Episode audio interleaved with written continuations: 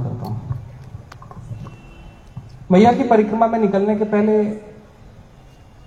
एक विचार मेरे मन में बहुत था कि ओंकार क्षेत्र में जब भी परिक्रमा निकलेगी, मैया जितने कल्पों से यहाँ इस पृथ्वी पर मौजूद हैं मार्कंडे जी उनकी कहानी कहते हैं, जब उनकी कथा बताते हैं कि हर कल्प के बाद किस तरीके से मैया अलग अलग रूपों में उनके सामने आकर उनको वापस जीवन का अध्याय देती रहे। तो मुझे लगा कि भाई, एक बात ज़रूर है कि यहाँ पर सात दिवसीय भोजन, सहभोजन का कार्यक्रम ज़रूर हो। वैसे भी मैया जी के क्षेत्र में कहा जाता है कि आप भोजन बना तो सकते हैं, खिला वही आ सकती। आप खिला नहीं सकते हैं, खिलाएगी वही, आप बना ज़रूर सकते हैं। तो उस बनाने की परंपरा में मुझे लगा कि हर दिन कुछ ऐसे कार्यक्रम मैं उन लोगों के साथ बैठूं जिन्होंने आज तक इस सनातन परंपरा को जीवंत रखा है। कल पुरोहितों के साथ था, अभी कुछ दिनों में संतों के साथ, आप सबके साथ भी होगा। आपके साथ तो रोज भी हो सकता है। आपके साथ मिलना और आप सबके साथ मिलना रोज ही हो सकता है, लेकिन आज का मुख्य मंदिर सेवादार का। इसका एक विषय था, मुझे कई लोगों ने आकर कहा, आज भी कहा, कल भी कहा ये आप सेवादारों से क्यों मिलना चाहते हैं? क्या विषय है आपका? मंदिर गए, पूजा हो गई, आप तो आ गए। पुरोहितों से आपने मुलाकात कर ली, संत वर्गों से आप मुलाकात करेंगे, या आप मिलते सेवादारों से क्यों मिलना चाहते हैं? क्यों सहभोजन करना चाहते हैं? और आपने कहा है कि सेवादार का, आप सब सेवादारों को सम्मान पत्र भी देना, क्या विषय क्या है? क्यों है? बोला, विषय तो सामने ही पता चलेगा, पता नहीं वो आए, नहीं आए। लेकिन आपके सामने ज़रूर विषय को मैं खुलकर पाँच दस मिनट में कहूँ, फिर आप सबको सहभोजन में करूँ, फिर आप लोग अपनी अपनी जगहों पे जाएँ। मुझे पता नहीं कितना समय एक बड़ी अद्भुत कहानी है कि भारत के अद्वितीय आप उन्हें संत कहें, आप उन्हें महाचरित्र कहें, आप उन्हें अद्भुत लेखक कहें, आप उन्हें शास्त्रों का ज्ञाता कहें। उज्जैन की नगरी से, महाकाल की नगरी से, जब कालिदास जी ने माता गढ़ कालिका से आशीर्वाद लेकर जब शास्त्रों को लिखना शुरू किया था, जब शास्त्रों की पूरी परंपरा उन्होंने लाई थी, मैं उन्हें शास्त्र कहता हूँ, क्योंकि मुझे लगता है कि अगर हम उसे लेखन कह देंगे तो कमज़ोर हो जाएगा। जो भाषा, जो प्रवाह और जो भारत की सनातन परंपरा के कुछ अद्वितीय अध्याय रहे, उनको उन्होंने पुनर्लेखित किया। तो गढ़ कालिका मंदिर में जब बैठकर वो लेखन करते थे तो वहाँ उनकी एक पुस्तक में सेवादारों के बारे में एक अद्भुत अध्याय है। बड़ी महत्वपूर्ण बात है कि कालिदास जी ने सारी चीज़ों में लिखते लिखते मंदिर के सेवादारों के बारे में एक पूरा अध्याय लिखा। उन्होंने लिखते हुए कहा सेवादारों की बात, उनके सामने कुछ सेवादार आते थे, कभी कोई पत्तियाँ निकाल रहा था, कोई निर्माल्य की बात कर रहा था, कहीं कोई मैया की कोई भोजन परंपरा को देख रहा था, कहीं मैया गढ़कालिका के अन्य क्षेत्र में कोई सेवा कर रहा था। मुझे एक बात लगी कि जब कालिदास जी ने इतनी महत्वपूर्ण बात अपने लेखन से छूटी नहीं है तो सनातन परंपरा की बहुत बड़ी अद्वितीय विरासत है। उस विरासत को हमको दोबारा समझना पड़ेगा। असल में भारत की ये सेवादार ही रहे हैं जिन सेवादारों के कारण आज तक पूजा की परंपरा के साथ साथ मंदिर का क्षेत्र पुण्य बना रहा है। क्योंकि मंदिर जाने में, भगवान से मिलने में, वहाँ तक, भगवान के अंदर तक पहुँचने के लिए अगर सेवादारों की परंपरा नहीं होती, पट खोलने से लेकर, शायद सीढ़ियों की व्यवस्था तक तो हम, आप कोई भी उन पुण्य क्षेत्रों पर पहुँच नहीं पाते जिस हिसाब से हमको पहुँचना चाहिए।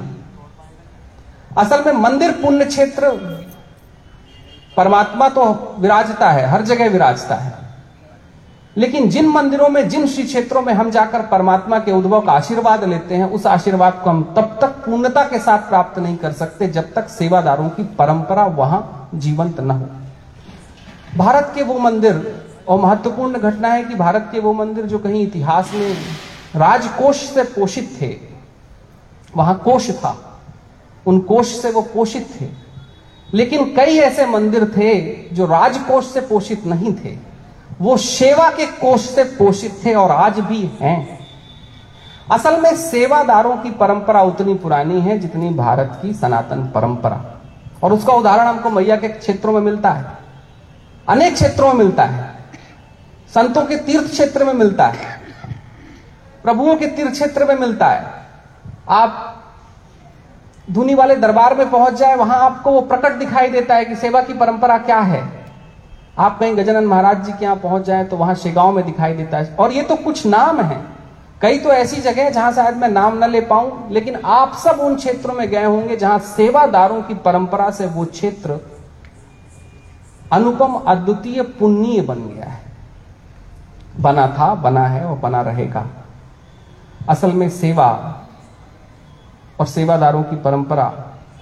यह हमारे इतिहास का शायद पूरी दुनिया के जो तीन धर्म हैं, उन धर्मों में भारत से निकले हुए धर्म में ही सेवा की परंपरा कहीं सामने आई। पूरी दुनिया के तीन धर्मों में भारत से एक सेवा की परंपरा आई। और भारत से सेवा की परंपरा हमको सारे पंथों में, जो भारत से निकले पंथ है, सब में दिखाई देती है। बल्कि हम तो देखते हैं कि सेवा में लोग तीन तीन साल के लिए, कुछ मंदिरों में लोग सेवा के लिए ज्ञापन लगा के रखते हैं कि हमको सेवा करनी है। गजानन महाराज में आज भी वो कार्यक्रम चलता है, जहाँ लोग तीन तीन साल तक इंतज़ार करते हैं कि हम भगवान की सेवा में उतर सकें। एक बड़ी महत्वपूर्ण घटना है, और आप लोगों के भोजन के पहले मुझे लगता है आप सब जल्दी में थोड़ा जल्दी में बात खत्म करूँगा। जल्दी में है क्या? एक बड़ी महत्वपूर्ण घटना है कि आपकी जो सेवादारों की परंपरा है, असल में उस परंपरा से कहीं पूरे समाज को एक उदाहरण मिलता है कि सेवा बची रहे। और मंदिरों की सेवा करना कोई आसान काम नहीं है। शायद अगर आप कहीं किसी और जगह पर सेवा के रूप में होते तो थोड़ा आसान होता। मंदिरों में सेवा करना शायद मेरे लगता है सबसे ज़्यादा कठिन कार्य है। इसलिए भी कठिन कार्य है क्योंकि हर एक भक्त जो आता है, वो आपसे बहुत बड़ी अपेक्षाएँ लेकर आता है। शायद उसके घर पे गंदगी हो सकती है, सामने गंदगी वो चलेगी। लेकिन मंदिरों में थोड़ी सी धूल भी काम नहीं करती। असल में सेवा के क्षेत्र में मंदिरों में होने वाले हर एक व्यक्ति से उतनी अपेक्षाएँ व्यक्ति करता है, जितनी अपेक्षाएँ शायद वो अपनी, अपने घर से नहीं करता। उन अपेक्षाओं में होने के बाद भी लगातार लोगों से, अंग्रेज़ी में जिसको कहते हैं कंप्लेन वो सुनते हुए भी वो कार्य करते रहना, ये किसी तपस्या से कम नहीं है। मुझे लगता है जो सेवादारों की, जो परंपरा में जो तपस्या है, वो बड़ी कठिन है। क्योंकि लगातार वो कर रहे हैं और लगातार उलाहना भी उन्हीं को मिलती है कि हम वहाँ पर गए थे, ये कार्यक्रम नहीं हुआ। बल्कि बनाने में, उसकी व्यवस्था को बिगाड़ने में बहुत कुछ हमारे जैसे लोग ही होते हैं। जो वहाँ पर भगवान के दर्शन के लिए पहुँचते हैं। उन अपेक्षाओं पर, बिना अपेक्षा किए, लोगों की अवहेलना को सुनते सुनते वहाँ पर खड़े होकर लगातार रोज वही कार्य करना मुझे लगता है ये बड़ी तपस्या है। और इस तपस्या को मैं वाकई प्रणाम करता हूँ। मैं कल श्री क्षेत्र में गया था। कल मैंने जब मैया के यहाँ पर आना हुआ, मैया के मैं कल दर्शन करने के लिए गया था। कुछ लोगों से मेरी मुलाकात हुई, कुछ लोगों से मैंने पूछा। मैं उस समय देख रहा था कि हर एक व्यक्ति, हर एक भक्त की जो सबसे बड़ी अपेक्षा थी, वो सेवादार से ही थी। जो या तो वो बिल्लों में खड़े थे या बगैर बिल्लों के थे। सबसे अपेक्षा वही थी कि और मज़ेदार घटना है कि अपेक्षाओं के साथ साथ जिस दबाव में सेवादार कार्य करते हैं वो भी बड़ा, आप सबको पता है जो यहाँ पर सेवा में, कि किस दबाव में कार्य करना पड़ता है। क्योंकि जो अनुचित है, उसको उचित करना पड़ता है, जो उचित है, उसको अनुचित करना पड़ता है। अन्यथा मत लीजिएगा कि उस दबाव में सटीक, नैतिक निर्णय करते करते सेवा के अध्याय में रहना, मैं इसे बहुत बड़ी तपस्या मानता हूँ। एक बड़ी घटना है कि जब गजानंद महाराज जी ने और गजानन महाराज जी के यहाँ जो आज सेवा का अध्याय हमको दिखाई देता है, उसके अध्याय में एक छोटी सी कहानी एक बड़ी अद्भुत कहानी और उस कहानी से मैं लगभग लगभग अपनी बात पूर्ण कर दूँगा। कि एक बार गजानन महाराज जब अपने प्रारंभिक अवस्थाओं में, जब कहीं शेगांव में थे, और लोग उनके पास धीरे धीरे आने लगे, लोग जुटने लगे, लोग जुट के थोड़ा मोड़े कार्य करने लगे तो गजानन महाराज जी के पास कहीं बंबई से एक बहुत बड़े व्यापारी आए थे। उन्होंने देखा कि आसपास थोड़ी मोटी चीज़ें चल रही हैं, कहीं पर कोई आकर खड़ा है, कहीं पर कोई लोगों को बता रहा है, कहीं पर कुछ छोटी मोटी चीज़ें चल रही हैं।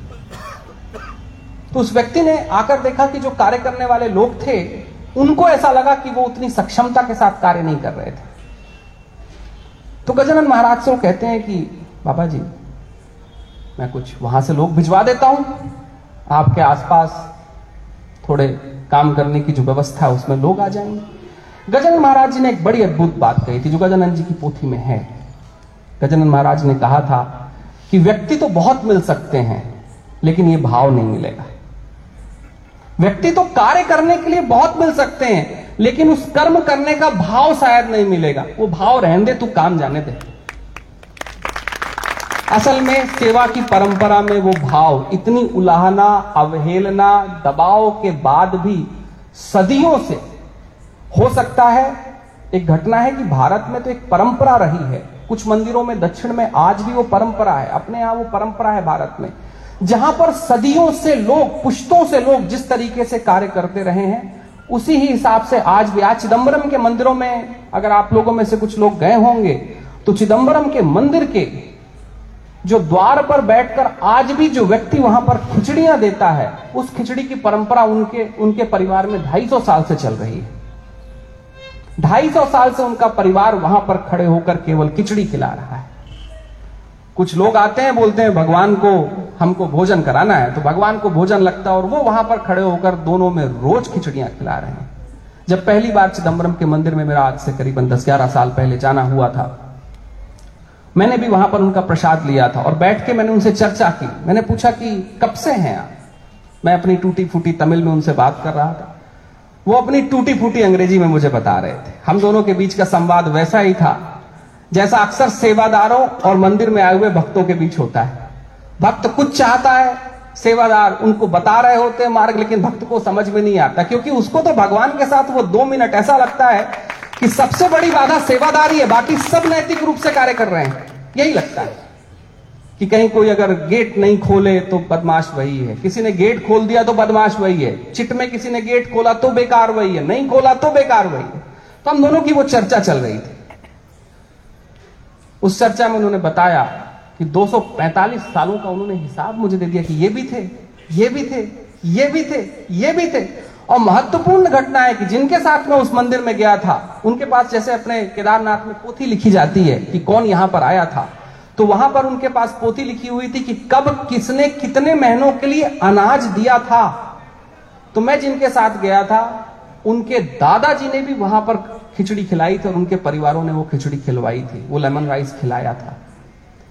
ये परंपरा इतने वर्षों तक अध्यायों से जीवित रखना ये भाव के बगैर संभव नहीं हो सकती। अगर ये भाव के बगैर जीवित हो सकती, होती तो शायद पूरी दुनिया में अलग अलग पंथों में शायद सेवा की यूँ इस तरीके की व्यवस्था होती। वहाँ तो अद्भुत घटना होती है कि भगवान के यहाँ अगर आपको संडे को जाना भी है, रविवार को पहुँचना भी है तो रविवार के वॉलेंटियर्स खोजना बड़ा मुश्किल हो जाता है, क्योंकि लोग वहाँ जाना नहीं चाहते। और आज आपके यहाँ कोई मंदिर बन रहा हो, कहीं पर मंदिर में भंडारे हो रहे हो, और आप लोगों से सीखकर समाज के नवयुवक उन मंदिरों के भंडारों में खड़े ना हो, यह संभव है। शायद भारत के सारे संतों, महात्माओं, आप सबके, हम सबके, जब हम लोग कहीं निकलते हैं, उनकी श्रृंखला में जो लोग स्वयं आके सेवा के अध्याय गढ़ते हैं, वो कहीं आपसे ही सीखे थे या सीख रहे हैं। असल में यही शिक्षा है जिसने भारत की सनातन परंपरा में मंदिरों के अध्यायों को आज भी पुण्य बना के रखा हुआ है। इस पुण्यता के लिए मैं आप सभी को अपने अंतर अपने अंतर मन से प्रणाम करता हूँ।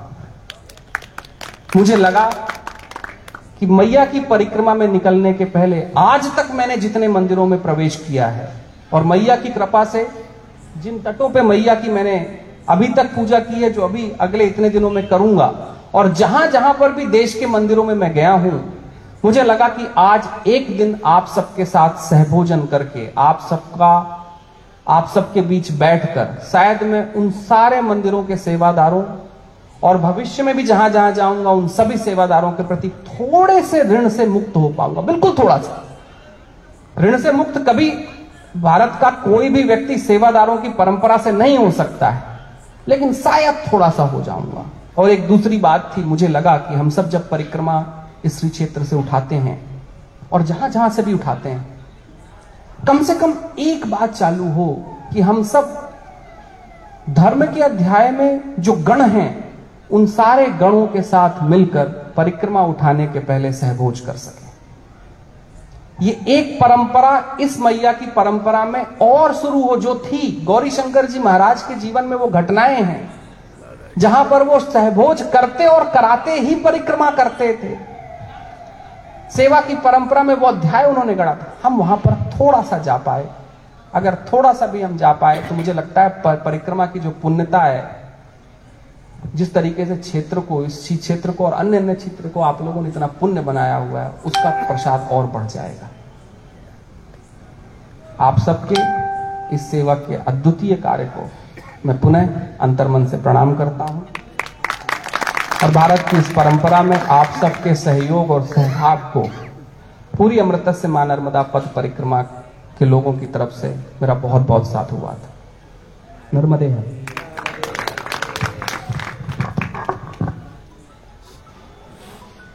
हम सबको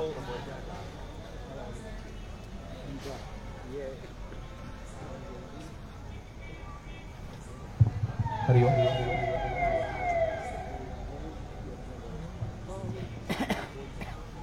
पूज्य गुरुदेव के मार्गदर्शन के बाद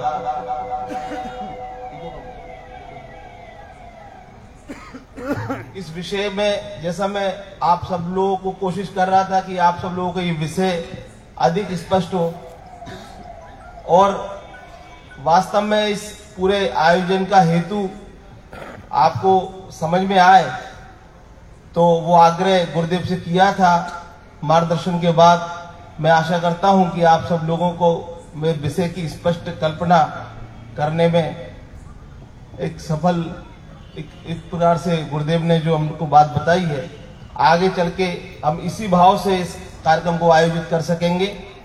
और इस भाव के साथ में ऐसे सभी सेवादारों के साथ सहभोज इस प्रकार का पूरी परिक्रमा में आयोजन होगा। निश्चित रूप से हमको गुरुदेव का जो आज का मार्गदर्शन है, वो प्रेरणा देगा।